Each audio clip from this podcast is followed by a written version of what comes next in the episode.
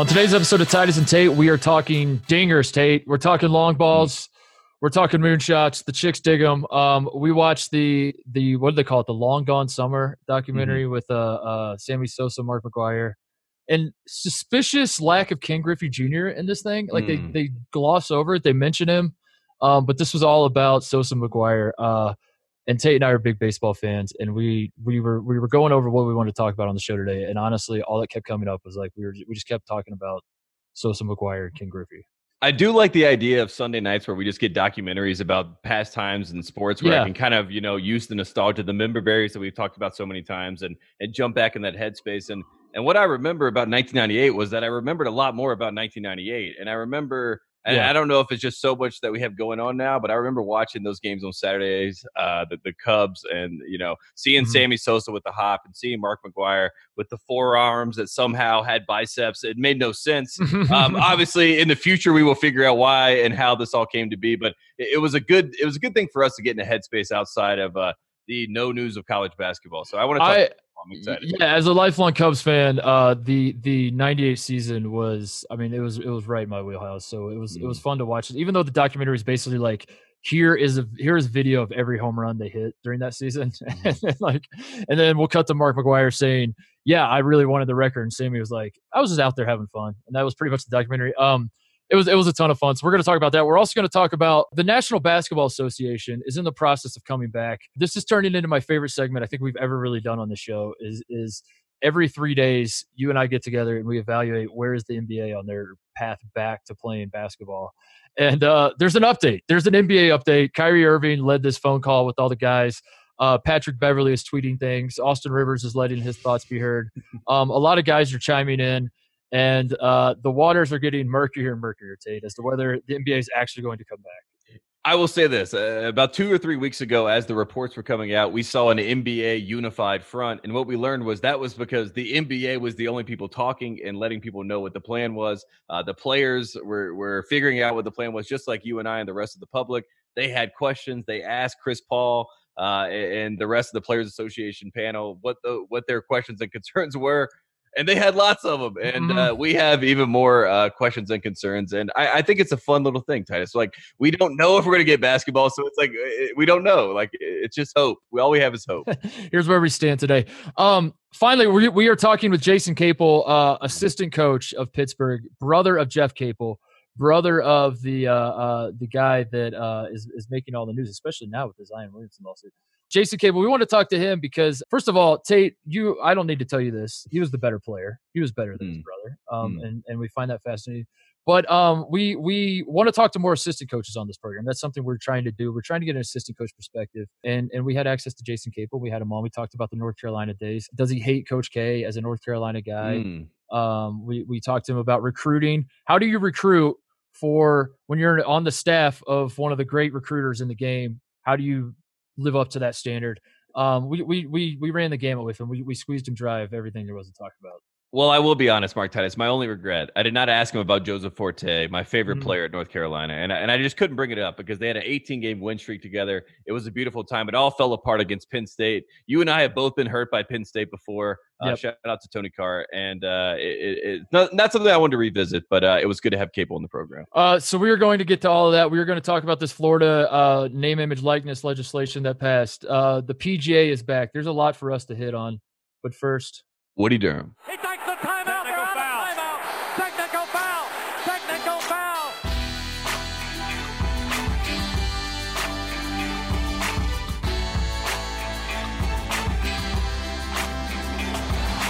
All right, it is Monday afternoon, Monday evening. Uh, I want to start by saying this, Tate. I am currently in Colorado uh, for the week. Uh, I'm on a little mental health retreat. I, We'll Mm. put it that way. I had to get out of LA. I had to uh, to to come to the mountains and uh, I don't know, try to try to just walk around Denver and Boulder area and see if uh, see what I can find and uh, just go from there. That's the plan right now. That's a great plan, and I will say, uh, I will pay attention to the altitude because I feel Mhm. like you know every time that you have an athlete of your caliber that goes to Denver to the Mile High City, Yep. we have to be concerned about breath. We have to be concerned about altitude. So these are things I'll keep an eye on while you raise it. You raise a good point. I went on a jog today. Did a three miler. Uh, Mhm. I was horrible, very slow, very slow time, very bad form. Um, and it's great because it's an experience I will now draw on for the rest of my sports punditry career. That'll be fun to that'll be fun to recall. One little thought on Colorado, by the way. I've been here before, but I never really noticed it until now. Um, big time state flag state. That uh that stands out to me. There there aren't a lot of states in this country. There are a lot of cool state flags, but there aren't a lot of states where the people are like obsessed with their state flag. It's like it, Maryland and Texas are the two that come to mind, and now Mhm. Colorado. I'm putting them on the list. Is there anyone else we need to add to this list? Like, not not the the question isn't who has a cool state flag. The question is like, which people go absolutely ape shit for their own state flag. I mean, California uh, by California's the beach, up there, They, yeah, they do love the state yeah, flag. Yeah. they love the bear. And I mean, North Carolina, they love the state flag. Texas is great. Yeah, the Lone Star State, they love that. Yeah, but I think Texas- Maryland is number one. just Maryland has to be number one. The egregious use on their uniform. Oh yeah, they put it on the school. Once you put it on, you're incorporating it into the school uniforms. Maryland has to be number one. I think Texas, because they were their own country, they get really excited about their state flag. But Colorado's up there, man. I'm seeing a lot of a lot of houses flying the Colorado state flag. What about South Carolina? I recognize that the little palmetto with the crescent moon. yeah. All right, all right, moving on. Uh, let's talk about this. Let's talk about this. Uh, the long gone summer uh thing, the the, Yes. the McGwire Sosa thing. Um, I I it was so fun to rewatch because I remember hating Mark McGwire because uh ag- again I was I, for those that don't know I was a big Cubs fan growing up. I was 11 years old when this was going on. This was right in my wheelhouse. I was watching every single Cubs game, um, even before Sosa blew up. I was what my parents. It was, it was a tradition in our house. They put the Cubs game on. We'd sit in front of the TV. Dad would sit in his recliner. I'd sit in front of the TV, fall asleep for four innings, wake up, ask my dad how the hell did the Cubs blow a five run lead. And he's like, "We suck, son," and that was that was pretty much what we did. Uh, so I remember hating Mark McGwire, but as I've gotten older, I couldn't remember did I just hate him because he was on the Cardinals and he beat Sosa out in this. But rewatching the documentary, all the feelings came back. I remember why I hate McGwire. He was just a big meathead. Sosa was the fun guy. Mhm. Sosa did the hops. Sosa did the kissing at the camera. Sosa was larger than life personality. Everyone loved him. Mark McGwire was just like steroids in human form, and that's all he could do. And that's what I was reminded from this documentary. That was my big takeaway. I was like, yes, I I, I should have hated Mark McGwire as much as I did. Mark McGwire came out like uh, literally out the gate in this documentary. He says it's not it's not a problem to be called a power hitter, uh, and I think that that pretty much supplants in your mind who Mark McGwire is. He's a man that is built on power, and he's a man that's that's built on home runs, and he's and he's a man that's built on the resume, right? Like he said that he would write this little note to himself and he would lock it up, and then they asked Tony La Russa. Tony La Russa's like, "I never heard that," which means it probably never happened. Yeah. And you know, He's like, I've never had a real conversation with Mark McGwire, to be honest with you. Yeah, He's like, I didn't know Mark did that. so that's cool. Um, but you look at the two guys, right? That they're like, I, I'm reading the articles as I'm watching this because I'm like, I just want to see what's going on in 1998. I remember watching these games. I remember a split of of people, right? It was Mhm. if it was like Magic and Bird. You have to pick a side. Who are you? And, and Mhm. it sort of identifies who you are. It's kind of like a, a Jeff Gordon, Dale Earnhardt type situation, Mm, right? If you mhm. will, in North Carolina, to put it in North Carolina terms. And uh, the, the decision was made to ride with Sammy Sosa. And the reason that you pointed out is correct. And it's because of the childish, you know, enjoyment that Sammy Sosa had, right? Sammy Sosa looked like a guy that was shocked to be here, happy to be here, Mhm. loved the moment. Like you said, he loved watching SportsCenter and Stuart Scott does the top 10 highlights. It, it was just so much joy. And then the other side is pressure. Yeah, yeah, exactly. and it's like it's pressure in a powerful situation. And yes, Mark McGwire gets 70 home runs. Yes, Mark McGwire is in the end the winner. But was he really? He And I was think not the winner. oh, that's the question. he Mark McGwire needed it too badly. I mean, he was talking about like the, when Sosa passes him with three games left, and they're Mhm. and it's coming down to the wire. And Sosa has 66 now. McGwire is 65. Yeah. Uh, he, he he's he's re- recalling that, and he's like, I I was not going to let Sammy win this. This was like very important to me. I wasn't going to let. And every time Sammy's talking about, it, he's just like, yeah, you know, like uh, uh, we were having fun out there. It was great. Like if if like when McGwire beats the record, he's happy for him. All that kind of. Mark McGwire needed this more than Sammy Sosa, which is ultimately why Mark McGwire beat him. Because if Mark McGwire is not known as the best home run hitter of his generation. What is he known for? He can't do anything else. He can't move. He literally like when he runs, he, he can't like he just doesn't even move right. Like he he says it over and over and over. I was put on this earth to hit home runs, which is awesome, and he was really really good at it. But like that's always why I like Sammy Sosa more. Is that Sammy Sosa? I don't know. He could run. He could steal a base. He actually played like a real position, right field. He didn't just stand at first base and like I don't know, just go step on first and catch the ball. Like I don't. Mark McGwire was. Hmm.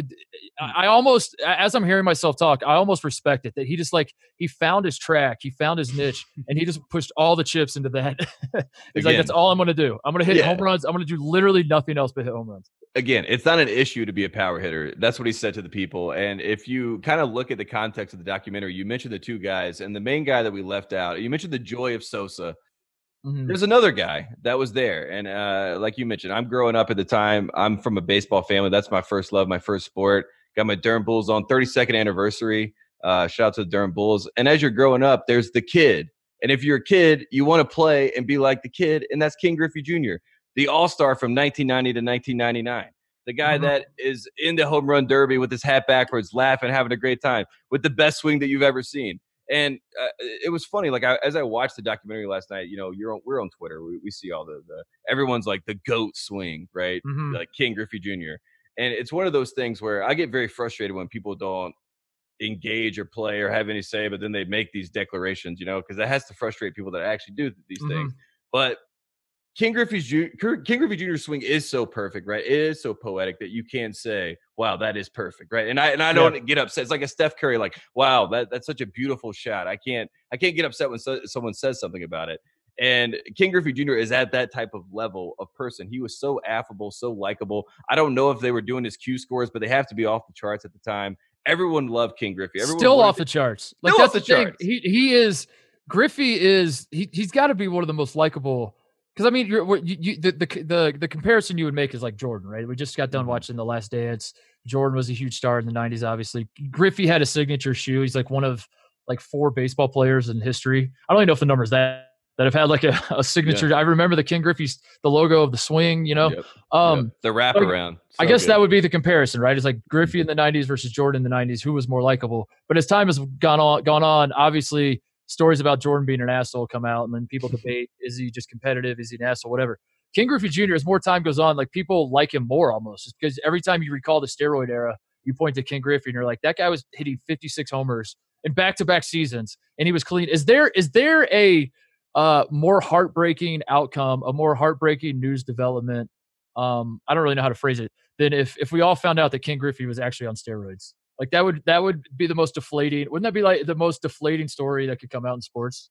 But, but joking the whole time. Absolutely, but it couldn't. It could not come out, Mark. It couldn't. That, it, it that, that, was the whole point. And I remember like being in baseball circles, like as the you know the steroid, like as the, the the stories were coming out, and every single person was like, "I have no idea." Rafael Palmeiro is going up there, and he's like, "I have no idea." We're like, "All right, you know, all, all right, yeah." Uh, and you're just like, the, the rumor was the rumor was that King Griffey was asked, you know, like as if there was like some sort of deep secret meeting, and he's like, nah, you know. And then the Canseco book said similar things, and it kind of confirmed the fact that we love King Griffey Jr. But one, one of the things I love about King Griffey was that he was the number one pick, right? So he had all mm-hmm. the pressure in the world. And there's only two people that have been the number one pick and ended up in the Hall of Fame in baseball ever. And really? Yeah, and it's King Griffey Jr. and it's Chipper Jones, and both those wow. guys had all the pressure in the world going into it. Right? People knew about them. Mm-hmm. People had seen them play. Like Chipper was a switch hitter. Everyone's like, "Oh my god, this guy is something else." And he's a fielder. He's got all these different, you know, utility, whatever. All, all the hype was there, and those mm-hmm. guys both delivered. And King Griffey Jr. is on a different pedestal. I don't. I think it was disrespectful they didn't include him in the race. He was in the race. And yeah, it's bananas. Fun. Like when he hit a home run, it was yeah, yeah, yeah. I'll be honest. I forgot that he hit 56 that year. I forgot that he had back to back 56 because they overshadowed him, and that's pretty staggering to think back on. Like the the record 61. I, I think like when someone hits 62 and we don't we don't think he's on steroids, that will be. I still think that'll be important. It won't be as important as like when McGwire hit it and everyone lost their minds about it. But I still think like that'll matter. I think like when that if that day ever happens in baseball, which I guess we could talk about that. It looks like that's never gonna happen. It looks like baseball's done forever. Um, but if that day ever happened again, it would be amazing. And for for King Griffey, everyone thinks he's clean. There's no reason to think he was doing steroids. Uh, it, it, that, that's why I think it would just be the most devastating thing ever. He's like the most likable guy. Everyone is. Eh, eh, if you could, if you could stake your reputation on like anything, it's like King Griffey did mm-hmm. definitely did not take steroids. Uh, we're all, we're all Rick Reilly with Lance Armstrong on this one, mm-hmm. and if we come to find out that he did, it would be the I can't think of anything that would like be more deflating in my childhood than if we found out King Griffey. Was. Well, ignorance, but he wasn't. Like you said, don't tell me if, if, if so, yeah, yeah. not tell me anything about that. And you mentioned baseball. I mean, in 1994, baseball doesn't even have a World Series. That's how little they care. Baseball was, you know, sort of supposedly going down at the time, and then these guys come back. And again, they say it's two guys. They, they're they're talking about McGwire and Sosa. I think King Griffey is obviously involved. I think mm-hmm. A Rod coming in, a young A Rod. I think a young Derek Jeter coming into the game obviously that that juiced up baseball and got people excited about the sport. But there were also eyeballs there, and there were also, I mean, Kenny Lofton. Like, there's so many great players. There's so many great dude. The Braves, the the Braves staff Yeah. of the '90s was unbelievable. Kerry Wood, they they Kerry Wood, rookie him. Kerry Yeah. Wood, the greatest sign I've ever seen. Who needs Viagra when you got Wood? I mean, Yeah. that's this is. This is this is this is the new ESPN Sunday night should be just called like remember the '90s question. Like, Remember how great it was? the '90s were cool, right? You, you know the like the last thing I'll say about King Griffey about why he's great, and this story is like a little somber. But when Payne Stewart, when, when Payne Stewart wins the U.S. Mhm. Open, we all remember that beats Phil Mickelson. That was one of my favorite, you know, U.S. Opens. I was obviously in Pinehurst, so I'm a little bit biased, but it was a great moment. And then Payne Stewart has the tragic accident, and King Griffey Jr. was so moved by that he wanted to go play for his dad. I played for I played for my dad. My brother played for my dad. We, you know, we we played state games, travel tournaments all over the world. I mean, for him to say I want to be close to my family because of that moment, that endeared him even more to Yeah. fans because it, it, was like it was just like the perfect encapsulation of what you want your sports star to be, and uh, it was so pure and so smooth. And I miss the kid. And and I, I think I think you're hitting the nail on the head, Tate. That they should make the documentary about King Griffey. I mean, Mark, Mark McGwire, what a what a putz that guy is. Like he's just so boring, so uninteresting.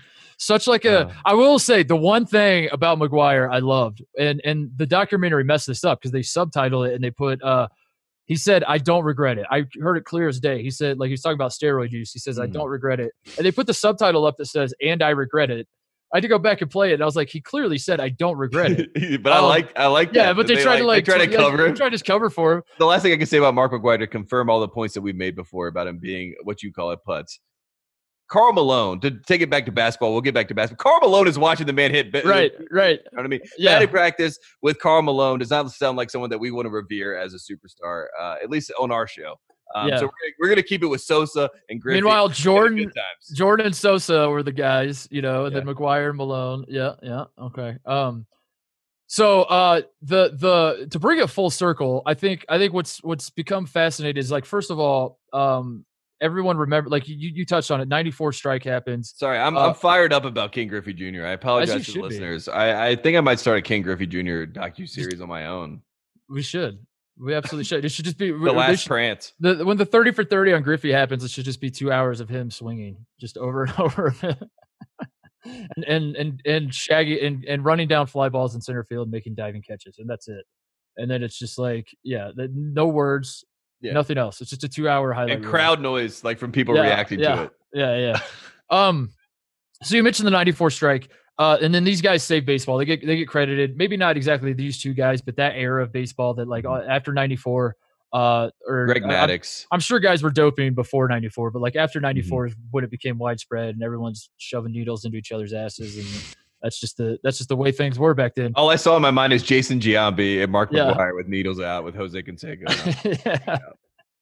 Um, so obviously, uh, you know, these guys aren't going to make the Hall of Fame anytime soon, if they ever do. Sammy Sosa, Mark McGwire, uh, Barry Bonds is the other one, which I, I do love Bonds coming in at the end. Like Bonds, Bonds is like Thanos. Like they just like show him at the very end that he's just like, like, like there's like some moral ambiguity with Sosa and, and McGwire. It's like, do we cheer for this guy? Do we not cheer for him? And then they show Bonds, and, and you just re- you just go back to that moment in time where like you hated him so much. Like every Mhm. everybody I know hated Bonds, but like respected the hell out of him and could not look away. But like there was no there was no sense of like, man, I really want to see this guy succeed.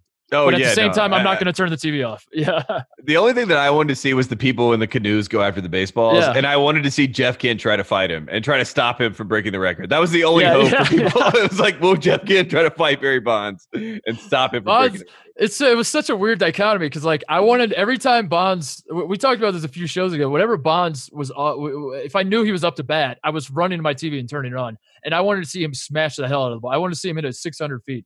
Um, but at the same time, I wanted that guy to have no success ever. I hated him so like he was such a turd, like you know, so unlikable and so like he was every I don't know. So it was fascinating to have like you had Griffey who like everyone loved. Sosa McGwire were kind of like in the middle Mhm. ground. Like if you're a fan of them, you kind of make excuses for him. If you weren't, you're like, eh, maybe I'll look the other way and not really notice that Mark McGwire's neck keeps growing every month.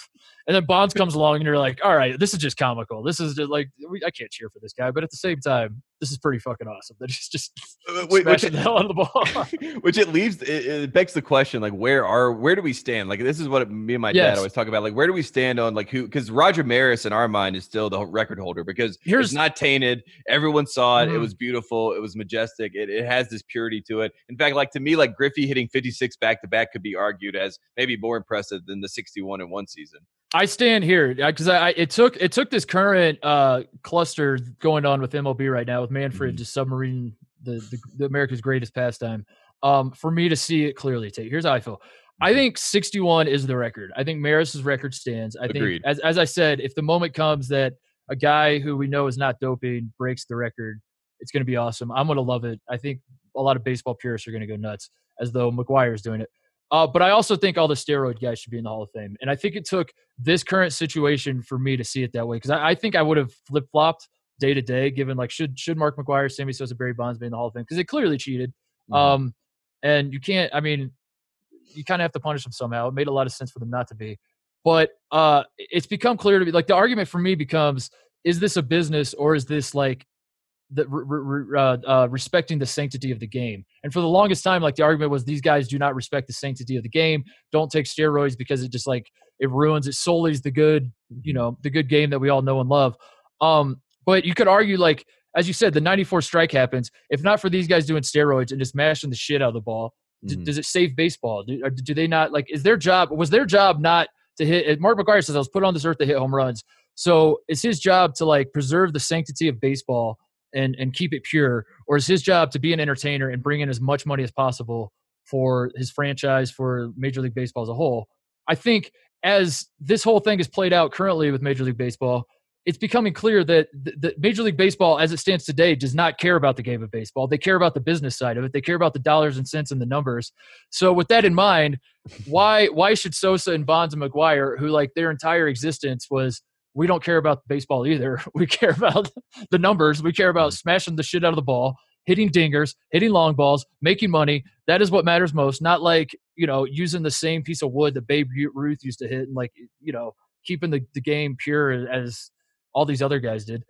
They were trying to make money, and that's uh that's where the game stands today. So I say let him in the Hall of Fame. That's where I stand on it. But 61 is still the record. 61 is still the record, and I, I agree with those points. I will say this: look, I think the MLB, if there was an MLB Hall of Fame, yeah, they're all in the MLB. That they may have started the MLB Hall of Fame. That might be the first two guys that are put into the MLB Hall of Fame. yeah. you know what I mean. But what we're talking about is those guys using the profitability and the business boost to justify the cheating to break a sanctified record record Mhm. that's already there. You know what I mean? They they're ruined. Like they should not be in the baseball Hall of Fame. They could be in the new revamped MLB. The like- MLB Hall of Fame, yeah, yeah. like like uh, whoever else makes the money, like uh, over the years, they're like, yeah, any any sort of superstar that we have, you know, by like Derek Jeter can be in the MLB Hall of Fame and the Baseball Sure, Hall of Fame. Sure. You know what I mean? You could be in both. Like you could put they- LeBron in there you for uh you know like when he was going, going, to the uh, Indians game. Yeah, going to the Indians game. LeBron was us. Put like put W in there for for grooving the first pitch Yeah. after 9-11. Like Yeah. that alone gets you in the MLB Hall of Fame. Is The just Derek like, Jeter toss is in both, and that's the only one that's in both because it was like a great moment and also a great baseball play. It was like, yeah, Yeah. that works out. That's perfect. if you if you advance the business of MLB, uh, you get put in the MLB Hall of Fame. I like Yeah. that. That's a great Yeah. that's a great Yeah. compromise. Ohtani just got put into Ichiro Yeah. is in there.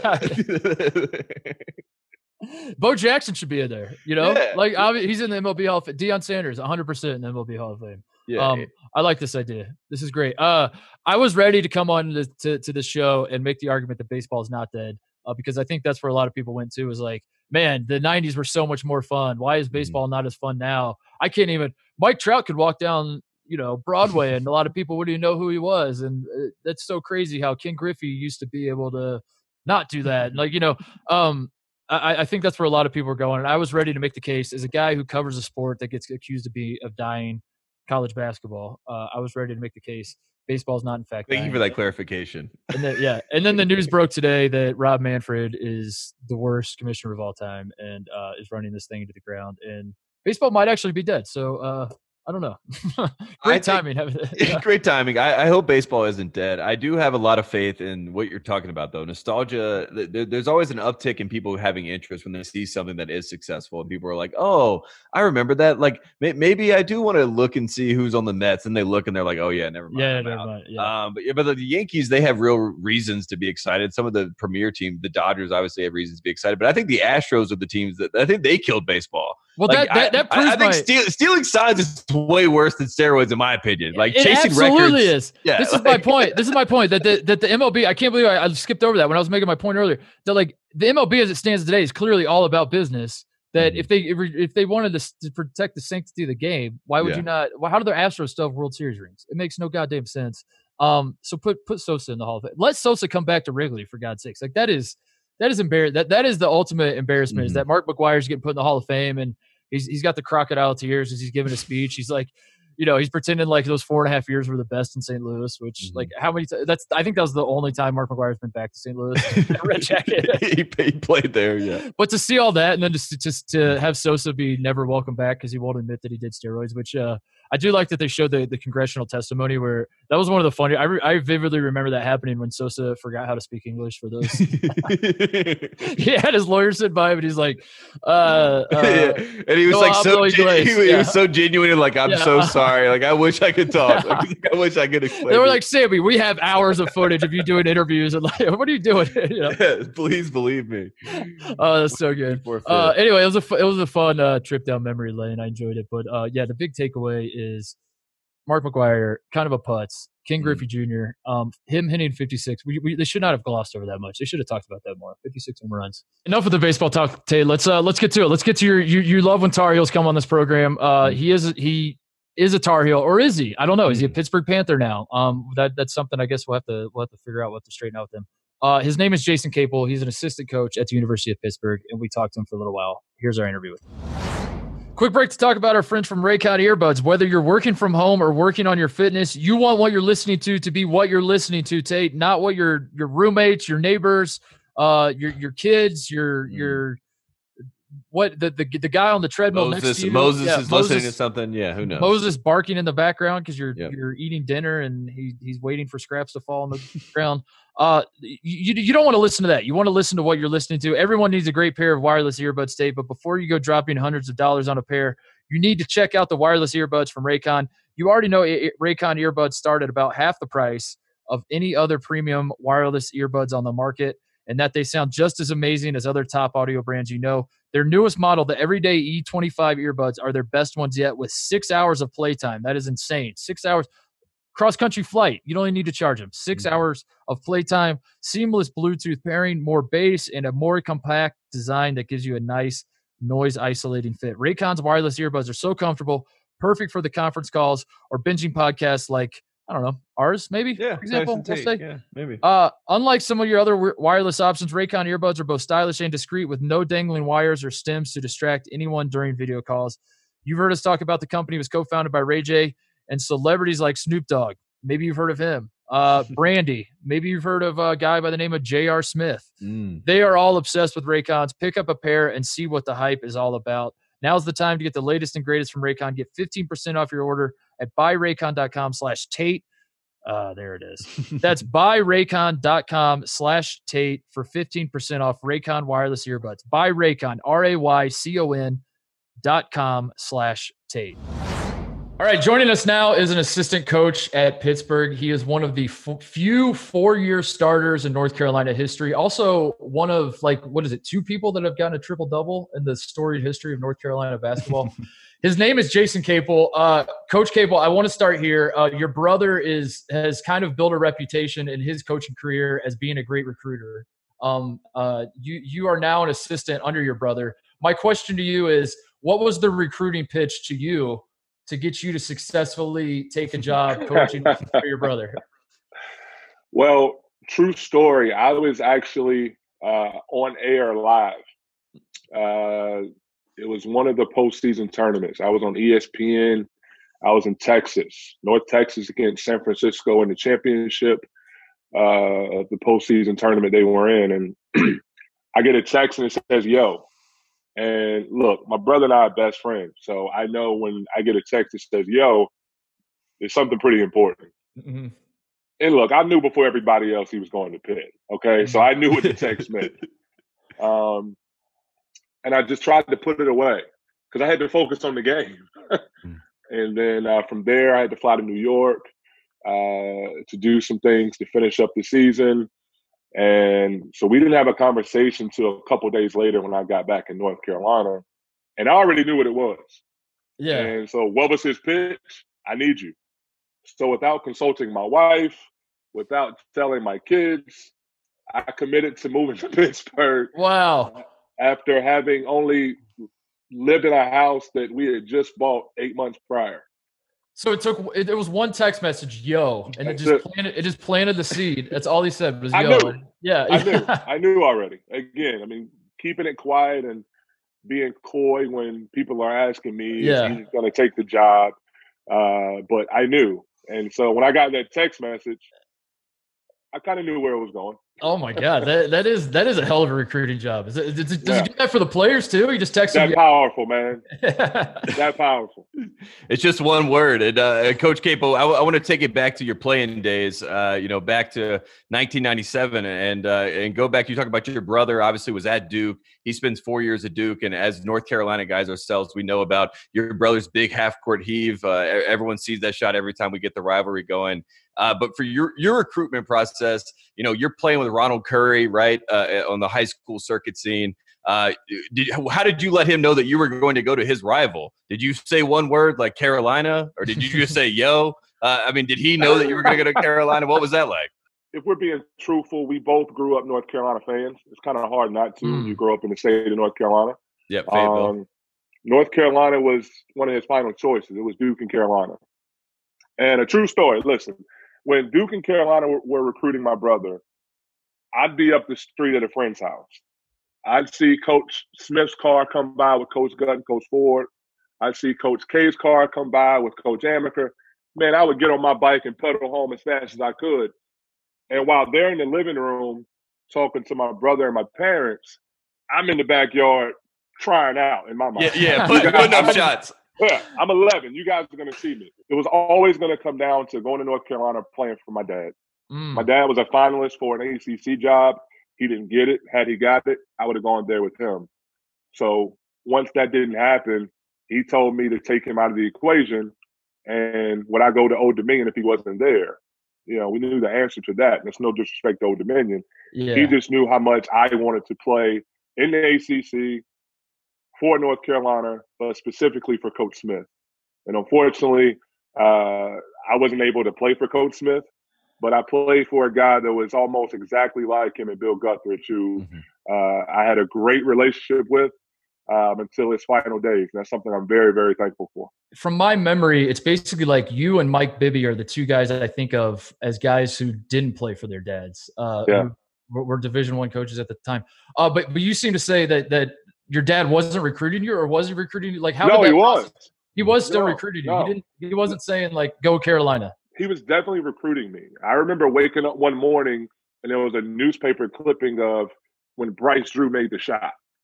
And he and his dad. So yeah, he was actively recruiting. he, oh, he was trying to get you. yeah, he, he was like, "Look at this moment. He this just wrote, us." Hey, he just wrote hey. "yo" on the. On the Listen, Listen, when I turned 16, I got a real nice car. So yeah. yeah, he's got an advantage over everyone else. yeah, yeah exactly. Yeah, man. He wanted things that were good for me, um, and I think he knew that. Again, he he took his coach's hat off and put his dad hat on, and uh, he knew I wanted to play in the ACC. And it's pretty ironic that my freshman year we played against Old Dominion and squeaked out a win with the Ed Cota floater. I have to ask you, Jason. Um, one of the things about Tobacco Road and the rivalry is that there's a lot of mythology, right? There's a lot of uh, he said, she said. There, there's a, ba- a lot of backdoor rumors that go on, and one of those rumors is that Coach K in 1995 decided to have back problems and and to give himself a little bit of a rest, right? And your brother was there during the time you're watching those games and you see that happen and then you come your freshman year at north carolina and then there were some rumors you don't play in the duke finale because you had a back injury from practice mm. and i want you mm. to set the record straight that you were not pulling a Coach K here. You this was this was a real injury. You took a charge, I think, against UNC Charlotte or, or someone like that, or earlier on in the season that you had irritated your back. But then you missed the Duke finale, and we needed you in that game. Uh, freshman Jason K was hitting threes at the time. So can you debunk this rumor? You were hurt, right? Correct. I've never heard that rumor before in my life. Okay. I think Uh, Tate just made it up. and, and, and, and you can take the quotations off. Coach K's Yeah. back was hurt. He Okay. have Oh, wow. Surgery. Okay. Um, and for me personally, uh, I listen. I was told at 13 years old at Greensboro Day School I would never have a basketball career because my back was messed up. Oh wow. All right. Mm. I had I had I had back surgery at 19 years old at North Carolina. I remember But that. you remember, you remember, like I would miss games during the year. I would get shots on a Wednesday so I could play on a Saturday. Mm. Um, so look, I played a lot longer. I achieved a lot. Yeah. Um, didn't you know? But the cards were stacked against me. So anybody that says I wasn't hurt, look, you had to pry me off the court. Well, it, it- it was one of those things, Jason, where you, there there was just too many Duke. There was there was a closeness to Duke. You know, there there was a, there was a mistrust early on. We didn't know it was your I freshman. only missed year. one game. Uh, You I only missed I one game, and you came back for the AC tournament. Yeah. Yeah, I did. I did. Yep. I missed. I missed in the game. I missed at Duke. It wasn't because of my back. I had mono. Oh wow. I had mononucleosis. How I got it, hey man, your guess is as good as mine. But it wasn't because of the back. Okay, so Hmm. there you go. Yeah. The, one of the few times that one of the few times that I didn't play for anything other than my back because I was always the injury. I, cou- Yeah. I couldn't help but notice that you were defending Coach K there for a second. Does does the fact that your brother played at Duke, um, because I'm thinking about my Tate and I both have older brothers, and if if my brother, if we were good enough to be as good as you guys were, and my brother played at my rival, it would make me hate my rival even more. Um, but it almost feels like you guys like like you don't want to take shots at Duke because like you have an affinity for your brother and like you, you know is, is that a fair where do you stand on the rivalry given that your brother's on the other side and you don't want to necessarily hate him obviously Well, listen, I was a Duke fan for four years, um, and there was a period I wasn't. Uh, there are some Duke players that I categorically do not like, but Coach K has done a lot for me, man. Coach K has done a lot for me, done a lot for my family. Um, when I was working at television, he did a lot for my career to allow me to progress and, and, and really had my back. Um, so you would never hear, hear me say anything negative about about Coach K because he's a, he's a good man who did a lot for my brother, not just as a player, but you know after Oklahoma, bringing him back, um, and for me personally, for my dad, um, he did a lot for us. He did a lot for the Capel family, and um, I'm very grateful, very thankful. And Hmm. so, no, no problems with Coach K. that's not the that's not the answer we want to hear jason we want to hear. I hear know it's not. I know it's not. And you know what? That's not the answer Carolina fans want to I know. No, it's I'm good. That's to them being mad. that's the mature that's the mature answer. I think. What about what about when Tupac wore your brother's jersey? Were, were you uh w- was there any jealousy there, or is that just cool? Was is there any part of you that's like hey man, big time jealousy. First, Yeah, all, okay. I was the Tupac fan. There's right? a picture of Tupac on my wall behind me somewhere. All right, so the fact that he wore the Duke number five, I have to believe if Pac would have lived, Mhm. at some point he'd have had the Carolina 25 on. Okay, all right. I have to All right, believe that. All right, all I right. I have, I have to believe that as well, and I I have I have to ask you, Jason. At your sophomore year, you win uh, for you, the most inspirational player uh, at the at the UNC Sports Banquet uh, at the end of the year, and that is given to you because you take the most charges on the team and you lead the team in free throw percentage. Did Coach K reach out to you at that point and say, "You're really, you really let me down, Jason. You should be at Duke. Why are you not at Duke?"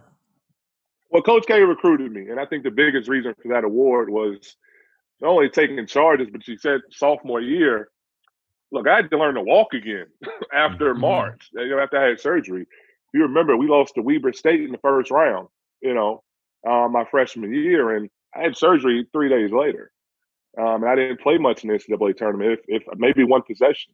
Um, so uh, that was coming back from injury.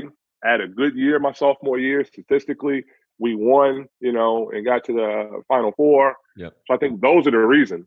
But doing the dirty work, taking charges, whatever it took to win. Uh, like I tell the players I coach now, the wings, the guys that kind of do everything. What's your job? Everything. Mhm. My job is everything. I forgot to mention that you also led the team in three point percentage, so that's another ding for Duke. I Wow. mean, that, that is just ridiculous. well, hey, hey, hey, but listen, the time they had Battier, they had mm-hmm. Shoot, look, that that team my freshman year was one of the best college teams ever. They just didn't win a championship. Mm-hmm. With Will Avery and Elton Brand and Trajan. Oh man, it was it was ridiculous. Corey Maggette coming off the bench, you know, Battier, Burgess. I mean, they, they had dudes, man. They had so yep. many dudes. It was ridiculous. You mentioned being on the 2000 Final Four team. Uh, you were also, I, I, I shudder to bring it up, but you were also on one of the worst North Carolina teams ever. Um, so I, what, which experience? The, the, reason I mention it is that you, you experienced the ultimate high. Uh, well, didn't quite win the national championship, made it to the Final Four. You experienced the the low of low as a player, being on a, a really bad team. Uh, which, which which experience do you draw on more as a coach? Do you find yourself drawing on more where you're telling guys like, "Hey, I've I've been here. Like this is how you make a Final Four. Or you like, "Hey, I've been on some bad teams. This is things we did. Don't do this. Do this instead." Yeah. Well, both. Well, both. You know, I I think my brother and I both are in a unique situation that look, he played for a national championship. I played in the Final Four. Talk about the year Coach K was out they weren't very good. You draw on both to show guys and tell guys with real examples, real life uh, experiences that there are going to be tough times. You got to work your way through them. And collectively, if you work together and understand you need each other, you can accomplish so much. So uh, I had two great years at North Carolina. Again, I talk about um, experiencing something. I wanted to play for Coach Smith, play for Coach Gut, Coach Ford. When those guys retired, things were different and that's just the way things go. But I value all my experiences. I learned a lot. I made some lifelong friends, met my wife. Uh, so things things worked out. Things worked out for me. Being a head coach now, and now you're an assistant, uh, obviously for your brother. So uh, in, in, between, you did a lot of broadcasting. You were great at that. We enjoyed that. I'm always fascinated by guys that dabble in broadcasting and then get into coaching. At what point are you like, man, I, maybe I want to try head coaching again? At what point are you like, yeah maybe I should get back into broadcasting. I was great at that. You know, like how how do guys? Because this happens a lot in coaching, where some guys get the broadcasting itch and then they just stick as broadcasters forever and they never really revisit it. How do you make those decisions? Well, for me, look, I went to school and I majored in communications with the mindset that I would go into uh, television. I told Dick Vitale at the McDonald's All American game that I was going to work with him one day.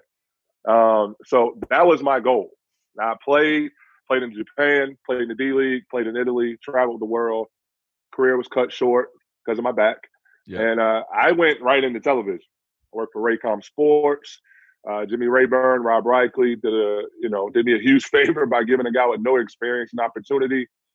And in the second year of doing television, look, I had never not been on a team before. and mm-hmm. so I missed being a part of a team. And at the time, uh, my dad was with the Charlotte Bobcats. Buzz Peterson worked there, and I knew Buzz was going to get the job at that. And so we just, I kind of happened to be around every day and made sure Buzz saw me. So at that point, it was easy. Um, this one was difficult, if I'm being honest. Uh, you know, if it wasn't my brother, I'd have probably stayed in television. I enjoyed TV. Uh, you know, we, we were comfortable in uh, in Charlotte, but it's my brother. He said he needed me it's something I know I'm good at and I can help him build something. And I, you know, it feels like my dad not being here, but he mm-hmm. still has a hand in everything that happened, you know, for us to be together and to try to build this program back up. His dream was for us to work together. Does the brother relationship ever interfere with the coaching relationship? Like, does he? Does do you ever guys? You guys ever butt heads and he's like trying to give you a wedgie in the film room, like you guys are, like you guys are kids again or something like that? Nah, man. Look, he's the boss. I'm a soldier. Okay. A, that, I mean, that's that's that's the bottom line. But it's cool to work with somebody like we both know. You know the inside jokes of uh, things we said when we were kids. Somebody can say one thing, one word, and we look at each other because it triggered something in our minds. Yeah, uh, yeah. Like when we were kids. So that's very cool. Very cool.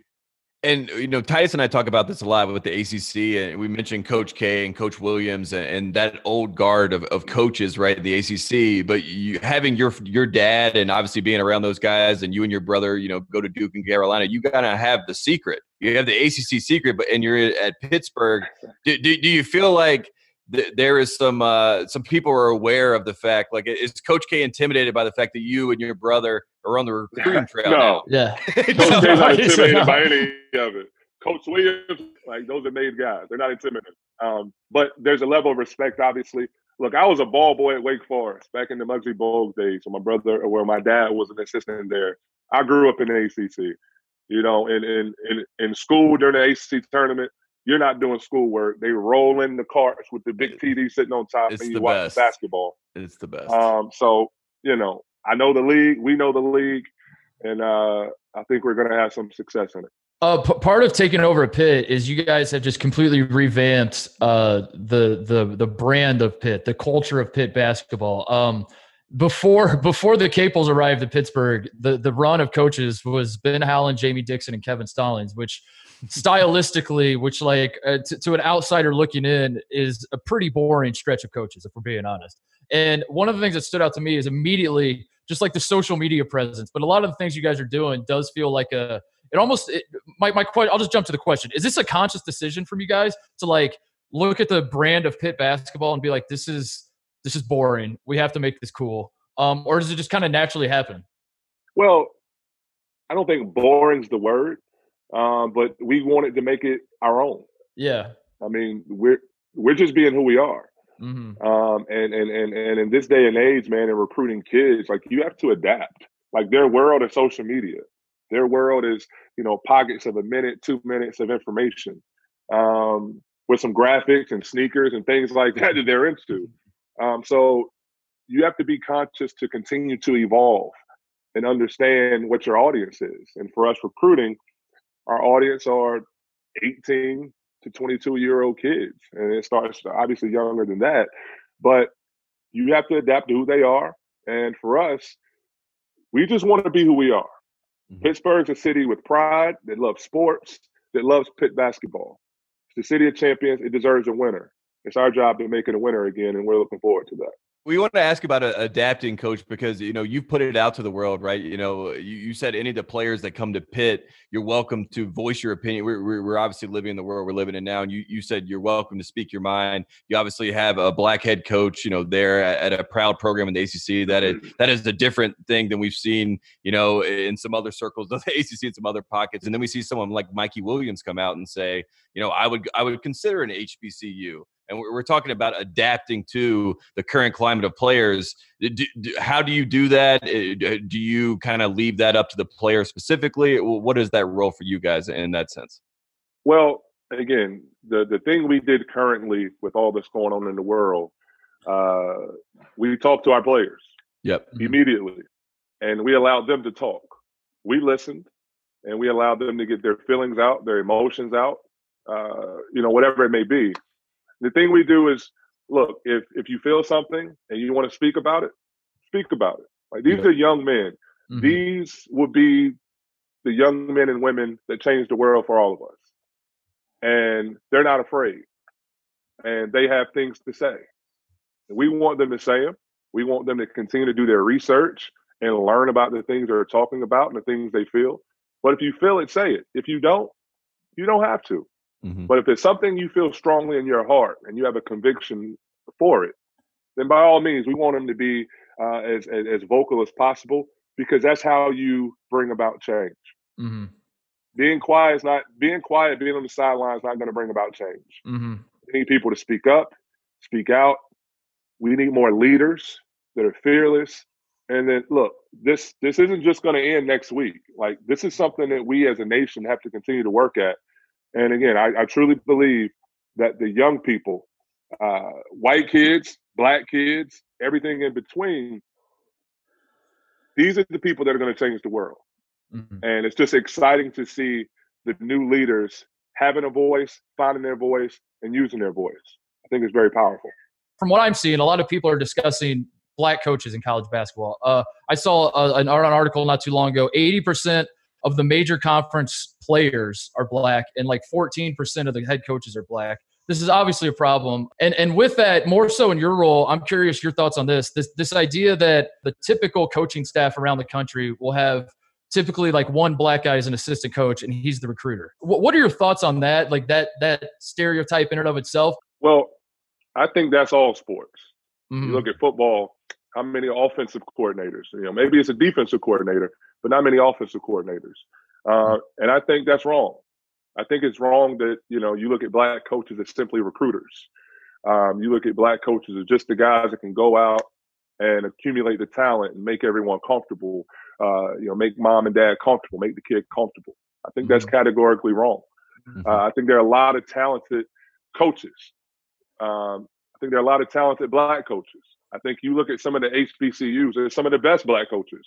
There's some of the best coaches in the country that just don't get the opportunity.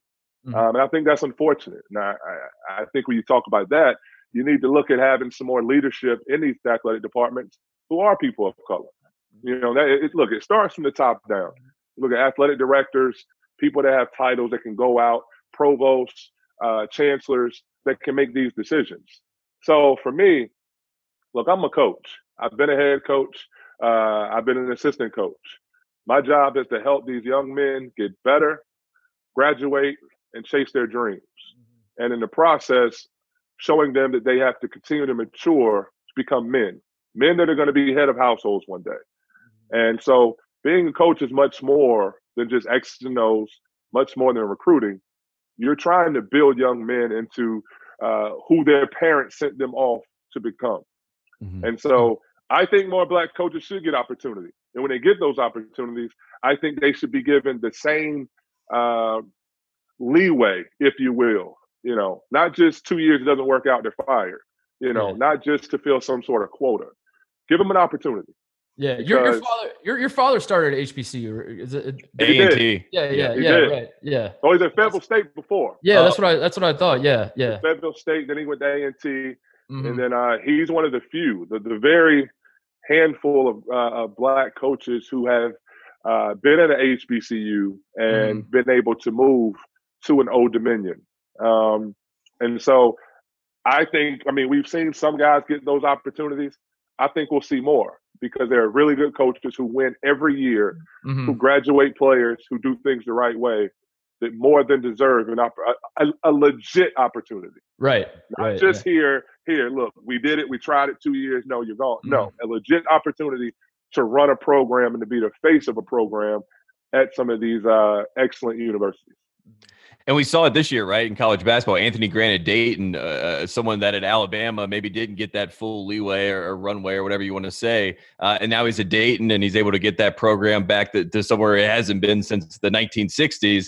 And he's considered one of the best coaches in college basketball. And at one time, people were like, I don't know about Anthony Grant, or at least that was the general consensus. So having those type of stories well to build off of, I, I think is a, is a real, you know, good peg in, into what we can build in the future with college coaches, I hope at least Absolutely. Being the Capels, being the Capel brothers. There are the Hurley brothers. They're the Zellers. They're, they're all type of, of brothers in, in the game of basketball and, and families that are involved in the game of basketball, of course. Um, is, is there any sort of rivalry that you have with another group of brothers uh, w- within the basketball world um, that, that you like? Is it the Hurleys? Is there someone like The Millers, No, Sean no. and Sean and Archie. oh, the Millers? Yeah. well, I look. I think when you look at duos, you know, Mhm. two. I mean, you know, the Currys are the only ones that are probably above us. Mm. You know, you look at brothers. Um, when you look at God, the, the most. If, if we're talking about stats, all right, you have one that played the national championship, who's won an ACC championship. You have one that played in the Final Four, that's won an ACC championship. I'm not sure many of those guys can say that. And then when you go down the stats, Bobby had great stats. Dan, you know, Dan had pretty good stats, and you know he went through you know the things that he went through. Uh, but for my brother and I to both, you know, through good and bad times, at you know, you look at powers like Duke and Carolina, to both come out how we did and be able to produce how we did, I think it speaks volumes. I have to ask this question, Jason. Do you take uh, responsibility for Davidson being at the forefront because you the two schools that North that the world showed uh, that North Carolina introduced to the world, Weber State, and then you know however many years later they get Dame Lillard, and then and then Davidson, you guys lose to Davidson, and then Stephen Curry comes later. So do you take credit for those two schools getting on the national? Because I think you should. Hey, Weber State for sure. Okay. Weber Yeah. State for sure. Harold Arceneaux and Gill, the point guard. My Yeah, goodness. they were Yeah. nasty. Uh, they were good. And I Mhm. think that showed that anybody could be beat. You know, the thing that I, I continue to think about, I didn't play in that game. Yep. You know, Mhm. would I have made the difference? I don't know. Arceneaux had 35. Maybe not, probably not. Uh, but I like to have had that opportunity. And Davidson, look, we lost to Hampton that year too, who was a good Hampton team, Mhm. but everybody got a crack at us my senior year. Let's be honest. It wasn't just Davidson. you know, uh, uh, uh, you know, it was Ohio. I mean, different teams. We we we squeaked by Binghamton. Um, it was a down year for reasons much greater than just what was happening on the basketball court. Let me Yeah. tell you, much much greater. Yep. much greater. Mhm. Mhm. For sure. Coach, we appreciate you uh, making some time for us, being candid, open. Uh, this was fun. We uh, we wish you luck in this season. Assuming the season, I, I think we're gonna have a season. I'm I'm I'm, I'm thinking the season's gonna happen. So uh, Hope so. we wish you luck. We we appreciate it. Uh, thanks for joining us. Thank you guys. Everybody stay safe. Thanks so much. All right. Yes, sir. Take you care, Coach. All right. All right, quickly Tate, before we go, uh, we have to give our NBA update. We have to we have to go over this, which it, it changes so often it might be deemed irrelevant by the time uh excuse me, this actually runs. Um here's here's where we stand now. On Friday, I believe it was Friday night, Kyrie Friday Irving, night.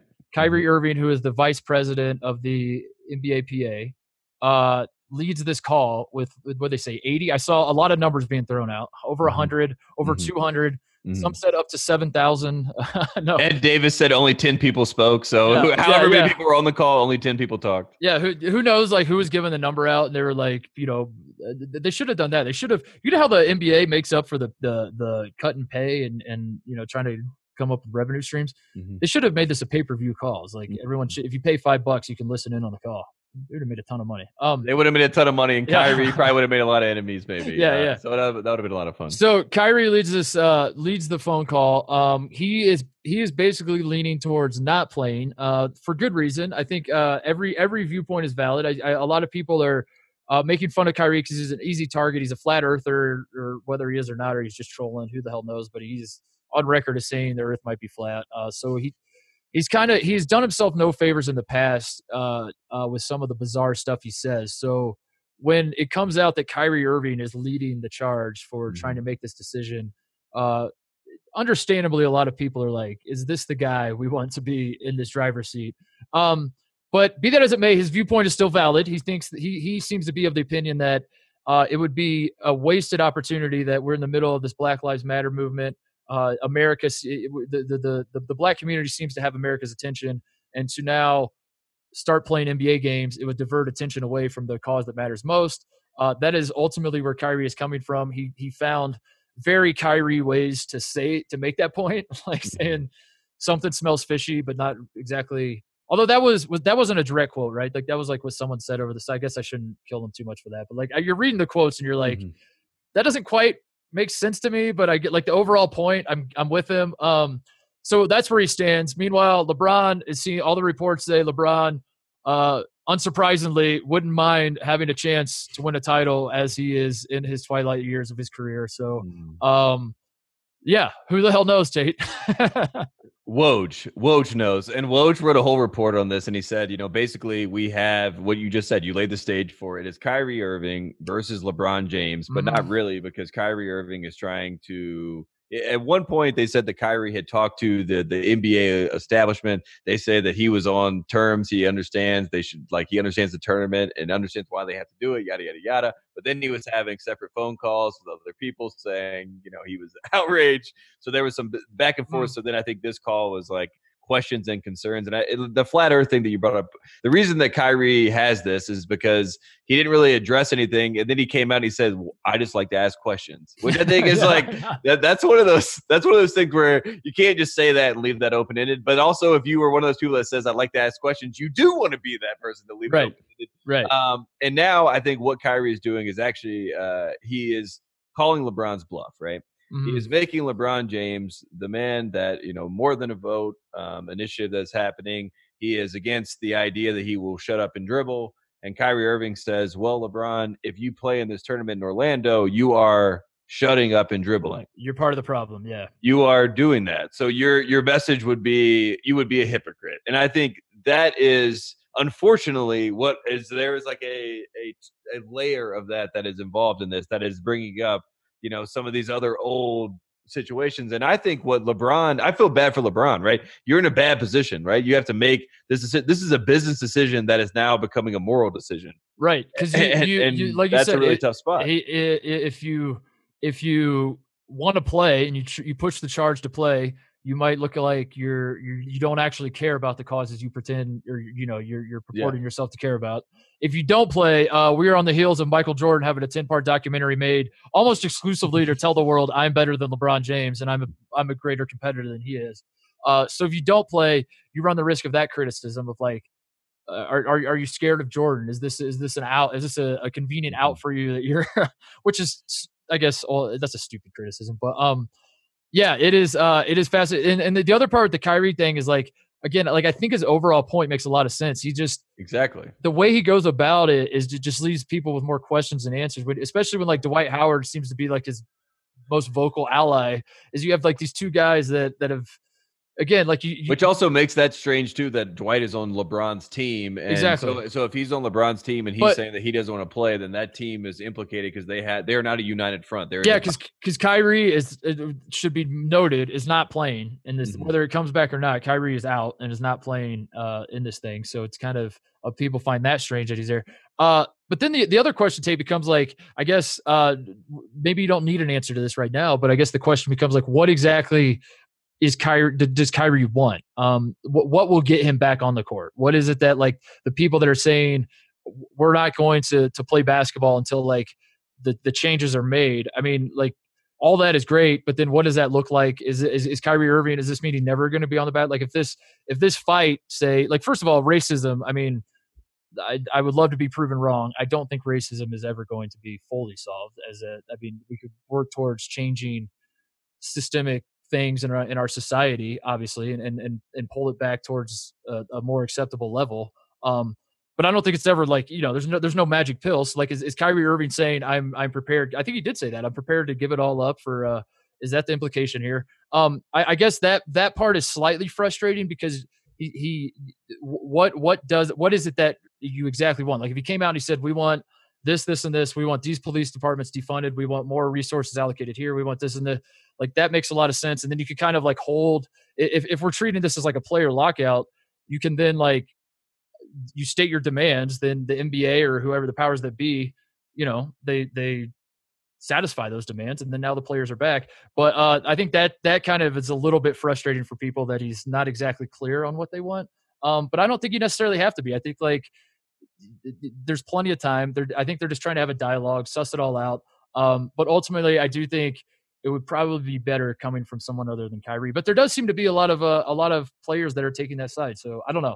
This is a uh, the, the important point here, Tate, is that we are no closer to knowing definitively exactly. whether they're exactly. going to play or not. exactly, and, and it seems like to me, Mark Titus, you would have had a dialogue before you announced to the world that you're going to have this tournament, and yeah. and it's already an official thing. And I think that's that to me says more about the NBA uh, on the front office side and less about the players. And I don't blame any player for having reservations. I also don't have don't blame players like Pat Beverley speaking the truth, which you and I know what the truth is. If LeBron James wants to play, he's the most valuable figure that they have in the NBA.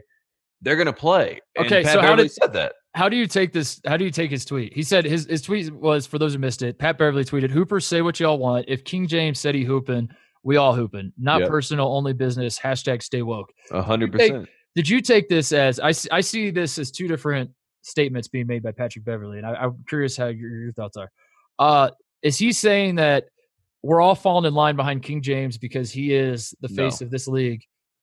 I'm glad you agree with me because I read this as Pat Beverley is like kind of throwing shade at LeBron, saying like, "Who the hell?" Kinda. Okay, thank you, thank you. Because everyone that I'm seeing, everyone I've talked to about this thinks that Pat Beverley is well, like, they're they they don't understand. I I tried to say this the other day. The difference in generations and what people don't understand is like the the generation above you and I, they are literal. They are direct. They yes, say what they think. Yes. They look you in the eyes when they you ask yes. them a question. They say, "I want a water." When you ask Kyrie Irving or someone of my generation if we want a water, like I don't know, maybe. What is water? You, is you, water you, real? Yeah, yeah. I don't think I even need water. And, you have to read the message. You have to read the message of this generation, right? So that they are not reading the room. And Pat Beverley is, I think he he can play both sides of that. Like he can yeah. be direct, but he also can play the passive aggressive game. And that was the most passive aggressive thing I've ever read. He basically said LeBron's in with the league. Yeah. The league and LeBron have already decided we're playing, so you're playing, so you might as well get ready because we're playing. Right. Yes.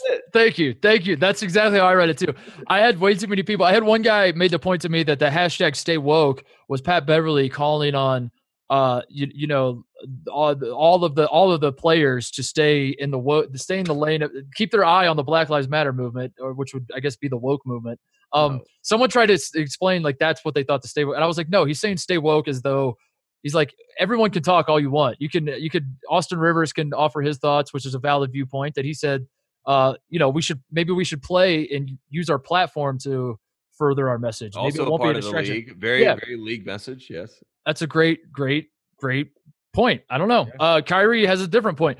Uh, Pat Beverley is saying all of that is great. You can all argue amongst yourselves, but at the end of the day, there's one man that makes that decision, and his name is LeBron James. And if he Mm. wants to play, we're playing. And that's that's the The- staple. The dissenting opinion may be Kyrie Irving. And honestly, I think the reason that Kyrie had to be the voice is because he, he is speaking to LeBron James via the Players Association. He's talking to Chris Paul. Chris Paul is talking to LeBron James and Adam Silver. You know what Yeah. I mean? Like, those guys are all in conjunction with each other. And that is what this is. I think that's why another player, that's why I think Kyrie had to do it. And I think that's probably why he's frustrated because he's like, y'all didn't want to say anything. So I'm the one that's having to Yeah. say something because Yeah. I'm the only one that can stand up to him, like I already did before when I said I wanted to trade out of Cleveland. But so far, Tate, we're only talking Ugh. about the the social issues at play here. Which uh, again, that's one of what ten thousand that they have to sort out between Yes. now and July thirtieth. Uh, Woj tweeted on Wednesday that the players could sit out and face no consequences. This was uh, so if the players decide to take the uh, the, the the social stance with what they feel is their moral obligation to not be a distraction, um, if that is their point of view, uh, he he said last Woj reported last Wednesday that the players could do so and face no consequences. They would still get paid whatever it they would get paid if they went. There would be no punishment. Now reports are coming out that if they don't go, they will have their pay docked. They uh they need a med. The only reason to not go now is a medical excuse. You have to feel threatened by the COVID situation or some. There, there has to be some. You have to get a doctor's note. Basically, is what what we seem to believe. Meanwhile, Danny Green, I love this. I wanted to make this point. I want to make sure I make this point because I I, I connected Love the Danny. Green. I connected the dots here. NBA champion. Danny Green is the Lakers PA uh, rep. So he he did an interview with USA Today. Obviously, the Lakers are one of the few teams that have a shot at winning the title. So all eyes are on LA. Are they going to want to play or not? He was asked about it. He said uh, the big hangup right now for guys, the, the guys that he's talking to, the biggest concern is the hotel situation, namely who is allowed in and out. Like why? I think I think the NBA initially said families are allowed. The guys who are single are like, now hang on a second. I have needs too. I, I don't necessarily need to play with my kids and take my wife to dinner, but I do have needs of a different kind. And uh, why can't I have people come in and visit me? Um, so he, he said that his biggest concern seems to be where they draw that line.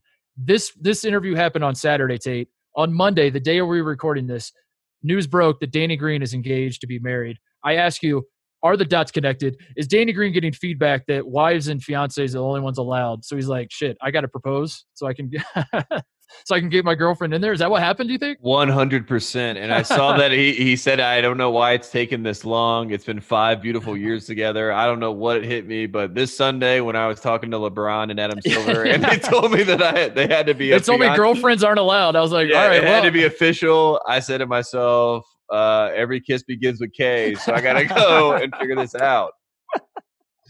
Good on you, Um, Danny Green. yeah, I was, I was, I was connected the dots on that one. Yeah, That's a great one. That's a great like that makes a lot of sense too. And honestly, that almost confirms like if Pat Beverley's passive aggressive Yeah. tweet didn't confirm it, Danny Green getting engaged says yes, we will have basketball. Will I'm gonna, I'm gonna ask you the the question I asked Broussard, where he said that it was 95 percent chance um, that games start play, Mm-hmm. that that the play starts, uh, and then he was unsure about whether uh, a champion is crowned. How do you see it? How, I your have- expert opinion. You're very sourced, very expert. What what are I- your two answers to that? my my answer has always been uh, with this whole thing zero percent chance. I never thought this tournament was going to happen. I still do not think it's going to happen. I I think if it does happen, it will be the end of the NBA, and I think uh, then we need to start a new league. Honestly, It's the end of the NBA. It's the end of they're MLB. yeah, I, I, yeah, honestly, like I think this is great for football. Football, football, sit back. Like we, we didn't have to, we don't have to worry about arena football league anymore. Oh, worry about the It- it is it is it is staggering. Like if Silver botches this, if the NBA botches this, and and the the tide turns on Silver, you and I we don't hate Silver, but like I think I like silver. Yeah, yeah, you like Silver, all right. I'm like neutral on him. I, I just don't. Uh, I don't. I think I think like the one thing he did when he took over was he banned Donald Sterling and he got on everyone's good He did. He just like make the most obvious. That's why I like him because he's like he made the smart move. He's like, yeah, get this guy out of here. He does the most obvious thing ever, and then everyone's like, "Yes, thank you, Adam. You're the greatest." and then like uh, all he does, he does he taps in for he does tap in putts. That's all. He, that's all he seems to do. And this was like the big swing. This tournament was this, bringing the NBA back was a big swing.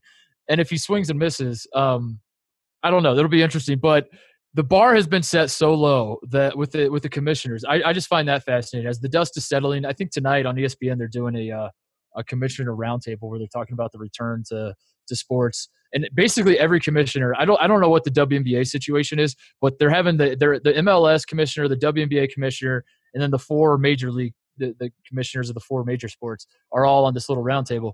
Uh, Don Garber is hated by MLS fans. I will speak on behalf as a Yeah. former MLS. I mean, Gary. Bet Gary Bettman. Gary is, Bettman, he has the most hated. Yeah. absolutely hated. Roger Goodell is absolutely hated. yeah, exactly. Like Now Rob lying? Manfred.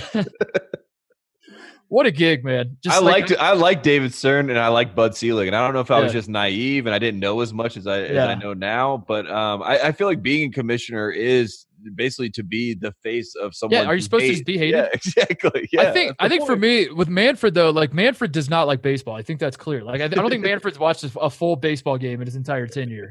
Uh, so say what you want about Roger Goodell, the man loves football. Like the way Mm. he talks about football, he's got a reverence. He just gets like so excited about football. I feel like Adam Silver is the same way with basketball. Like he genuinely loves the sport of basketball. So Manfred, I don't know Bettman. I don't I don't pay enough attention to hockey, but I know man, that, that's one of my favorite traditions. I always watch the Stanley Cup, and Bettman comes out with the Stanley Cup, and the whole place is booing like crazy. I don't know what Bettman does to get people riled up, but I, I do remember when I worked with Jay and Dan, and they're both Canadian. They just hated Gary Bettman. I didn't Yeah, understand it. I was yeah. like, "What? Like, what is going on?"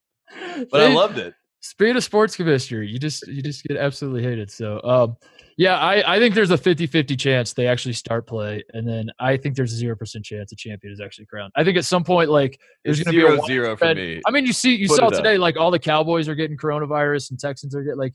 I feel like that there's going to be an outbreak, and the NBA is going to be like, they're just going to hit the eject. But if this thing starts, Mm-hmm. I feel like they're going to hit the eject button. But again, I'm no expert, so who the hell cares what my opinion is? I guess. But Well, Dr. Fauci is, so everyone go seek out Dr. Fauci. we He's- will uh we will be monitoring this situation closely as it develops as each uh, eventually, eventually.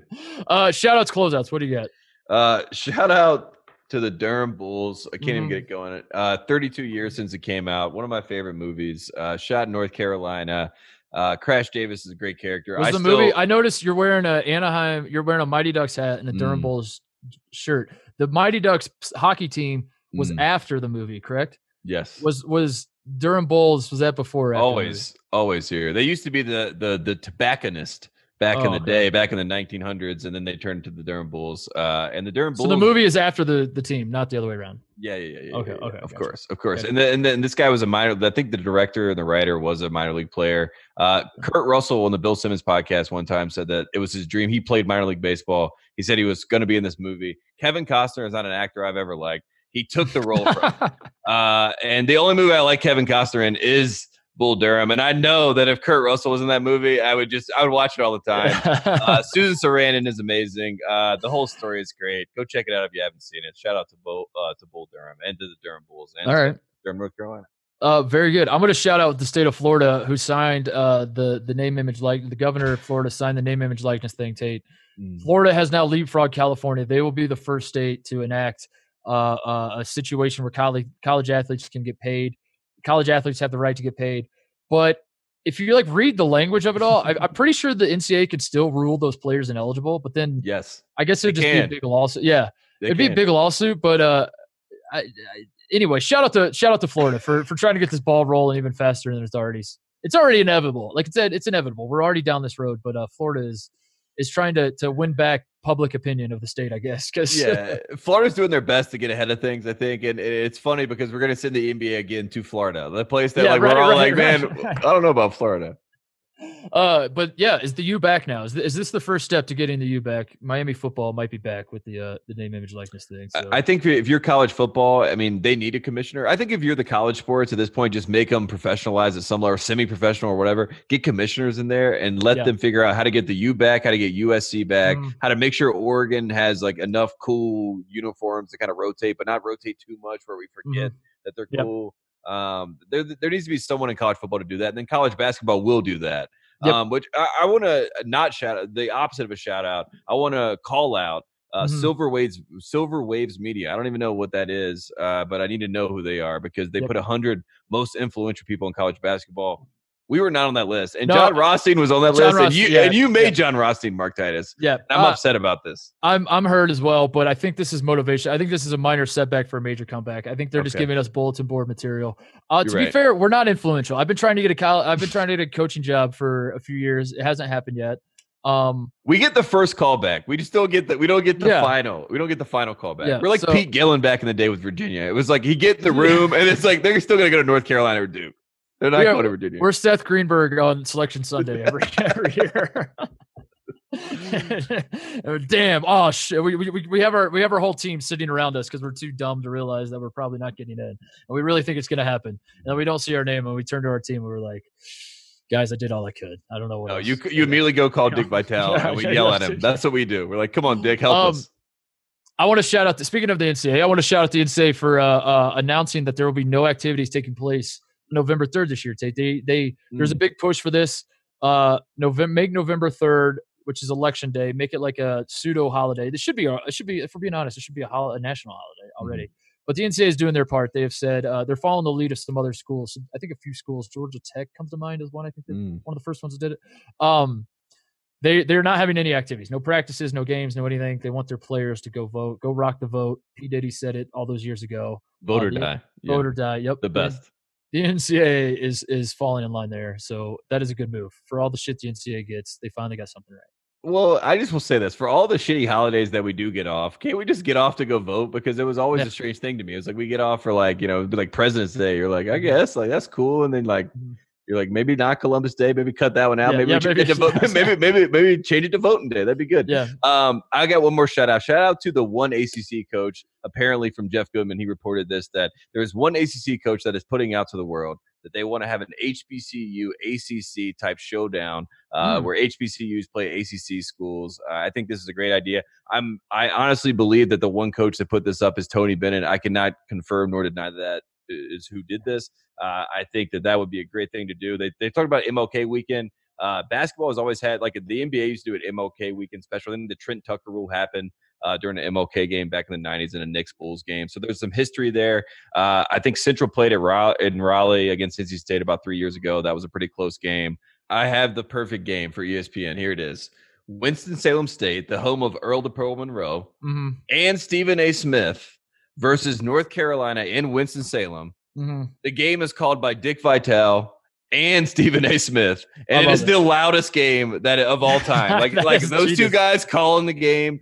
Winston Salem State going crazy, the Cougars going crazy. Roy, I mean Carolina would definitely lose. Like our team would be so like because Dickie would be like, "Yo, baby, it's going Yeah. crazy in here." Stephen A's calling out our team for being you know weak, uh, and I think that would be a great game. The Stephen A. Uh, special. I love it. That's a Yeah. great idea. That is a great idea. Um, I got two more shout outs. One, I want to shout out the uh, the sleuths on Reddit. Uh, I it was it was called to my attention that they have uncovered Tate that Cade Cunningham, number one recruit in the country, committed to Oklahoma State. Oklahoma State, as we know, has a postseason ban currently. They're they're in the process of appealing it. Uh, he has deleted his OSU commitment video. That was step one. Step Mm. two, he is apparently liking pictures on I don't know if it's Instagram or Twitter. I I I will have to double check my source here. Um, but he is liking pictures of himself in a Kentucky uniform that, that people are tweeting at him or tagging him in. Uh, photoshops of him wearing the Kentucky uniform. He is throwing the heart to those. Interesting. That's all I'll say. Is interesting. Um, Coach Cal is back. I think Yeah, is right, good right. news uh, for for all the people that believe in Coach Cal being the one and done at UK, the, the guy that did it first, that did it perfect. I think if Cade Cunningham is able to kind of shift the culture back to UK being number one, this is great for Cal. This is a great like late like. Did you just come in and grab the kid? This is amazing. uh, finally, I want to shout out the PGA. The PGA is back. Um, I watched the Charles Schwab Classic. Um, it, it is a tournament I did not. All the years I've been alive, I have never once known the Charles Schwab Classic to exist. I would have never watched it before, but I was glued to my TV for four straight days watching this thing, watching Jordan Spieth uh, have a comeback Mm, and then let it all slip away. Harold Varner, we got to talk about this guy. He's the best. You know about this guy before? yeah, of course. Yes, he's from. Why would you not tell me about? ECU. Come he's on, from, he's a Jordan I, I looked him up. He's from. Uh, he's he was born in Akron. His Wikipedia says he's an Ohio guy. Oh, so from, he's our uh, guy. So he's perfect for us. he's got perfect for us. That's what I'm saying. Okay, great. and he smashes the shit out of the ball. He's Yeah. he's got it all, dude. I was I was so excited watching it. I, I felt like uh I don't know. I, I I can't believe you're keeping it from me all these years. So, um. Anyway, shout out to PGA. That was fun. I, I didn't mind the lack of fit. Did you watch that at all? The, the- yeah, I watched uh, on Saturday. I didn't watch on Sunday. I really didn't mind the lack of fans. I, I thought I thought it would be weird. Uh, the one thing was the guy. I forget the one guy that hit the the hole in one. I forget who it was. Uh, dude hits the hole in one, and there was no reaction. He didn't even know he made the hole one because the, Mhm. the crowd didn't. You know, obviously wasn't there to go nuts. But all in all, like I think I'm cool with there not being fans of golf. Like I think golf is going to be. You know, I don't think there's any rush to get fans back. I'll put it that way. I don't need to hear guys yelling mashed potato, Yeah, Baba it, it, Booey on the drives. it does seem like for golf that would be the perfect thing to have like a serene Yeah. empty course as far as gameplay. But also, uh, you mentioned Charles Schwab. That used to be a uh, what is it called? The Senior Tour. I went to in Raleigh. They had the Charles Schwab Classic uh, like in 2006, and I went to that. And Craig Stadler won it, uh, the Walrus, and it was a great moment uh, in Senior Tour history. So Charles Schwab, great for them to to get that name recognition again. That was that was a big moment. Yeah. Um. Yeah. I don't. I don't need the fans back though. I think. Uh, I don't I, either. th- I think it's good. I don't need. I don't need guys that listen to yacht rock like having a, a wayward drive like kind of goes ten yards off the rough, and then you see like The worst people a are the people that listen, that, that listen to Yacht Rock and aren't good at golf and that are out Yeah. there that are doing that. Yeah, we yeah, don't need that. and you see you see these guys in Sperry's come sprinting over to to stand over a ball, and like and then there's always the one guy wearing the the red tiger polo and the black slacks, and yeah, that that was me at that. age I don't- ten. Yeah, yeah. I don't miss that at all. So, uh, but anyway, PGA's back. That's exciting. Um, is that it? Is that all you got? I think that's all I got. I just wanted to shout out. Uh, this, this has been fun. I, I like. Uh, we're we're getting to the dog days of summer, as we like to Yeah. say, and there's nothing going on. And I like to pit. You and I watch and have played all types of sports our entire lives, yeah. and uh, we don't want to shoehorn ourselves here, and we want to have No, some no, good no. conversations. No, so I I, like. I like that we talked about baseball. That Listen, if I, I'm- can do a 20 minute conversation on baseball, I don't mind it one bit. I can talk Mm. golf. Um, I I contain multitude state. Um, Craig but right now, right now I have one thing on my mind, and it's uh, it's going hiking in the mountains. So um, that's what I'm gonna go do. I'm I'm in Colorado. I'm gonna go enjoy the altitude, the the high life, and that's it. So thanks for listening. Um, oh shoot, almost forgot Tate. Yes. Uh, uh, this Sunday is Father's Day. So first of all, all of you listening that Mm. don't pay attention to your calendars, which is typically me. Um, it's Father's Day, so be prepared to call your father on Sunday and, and and tell him you love him, or if if you don't, I guess don't. Uh, It's your life. Do whatever you want. But it is Father's Day on Sunday. Uh, Tate and I do love our fathers. So uh, what we're going to do for Friday's show, we are having our fathers on the show. We're going to call Mm. them. We are going to have them be a part of the show. Um, and it is going to either be the best idea we've ever had or the biggest train wreck. Just watching them try to figure out Zoom.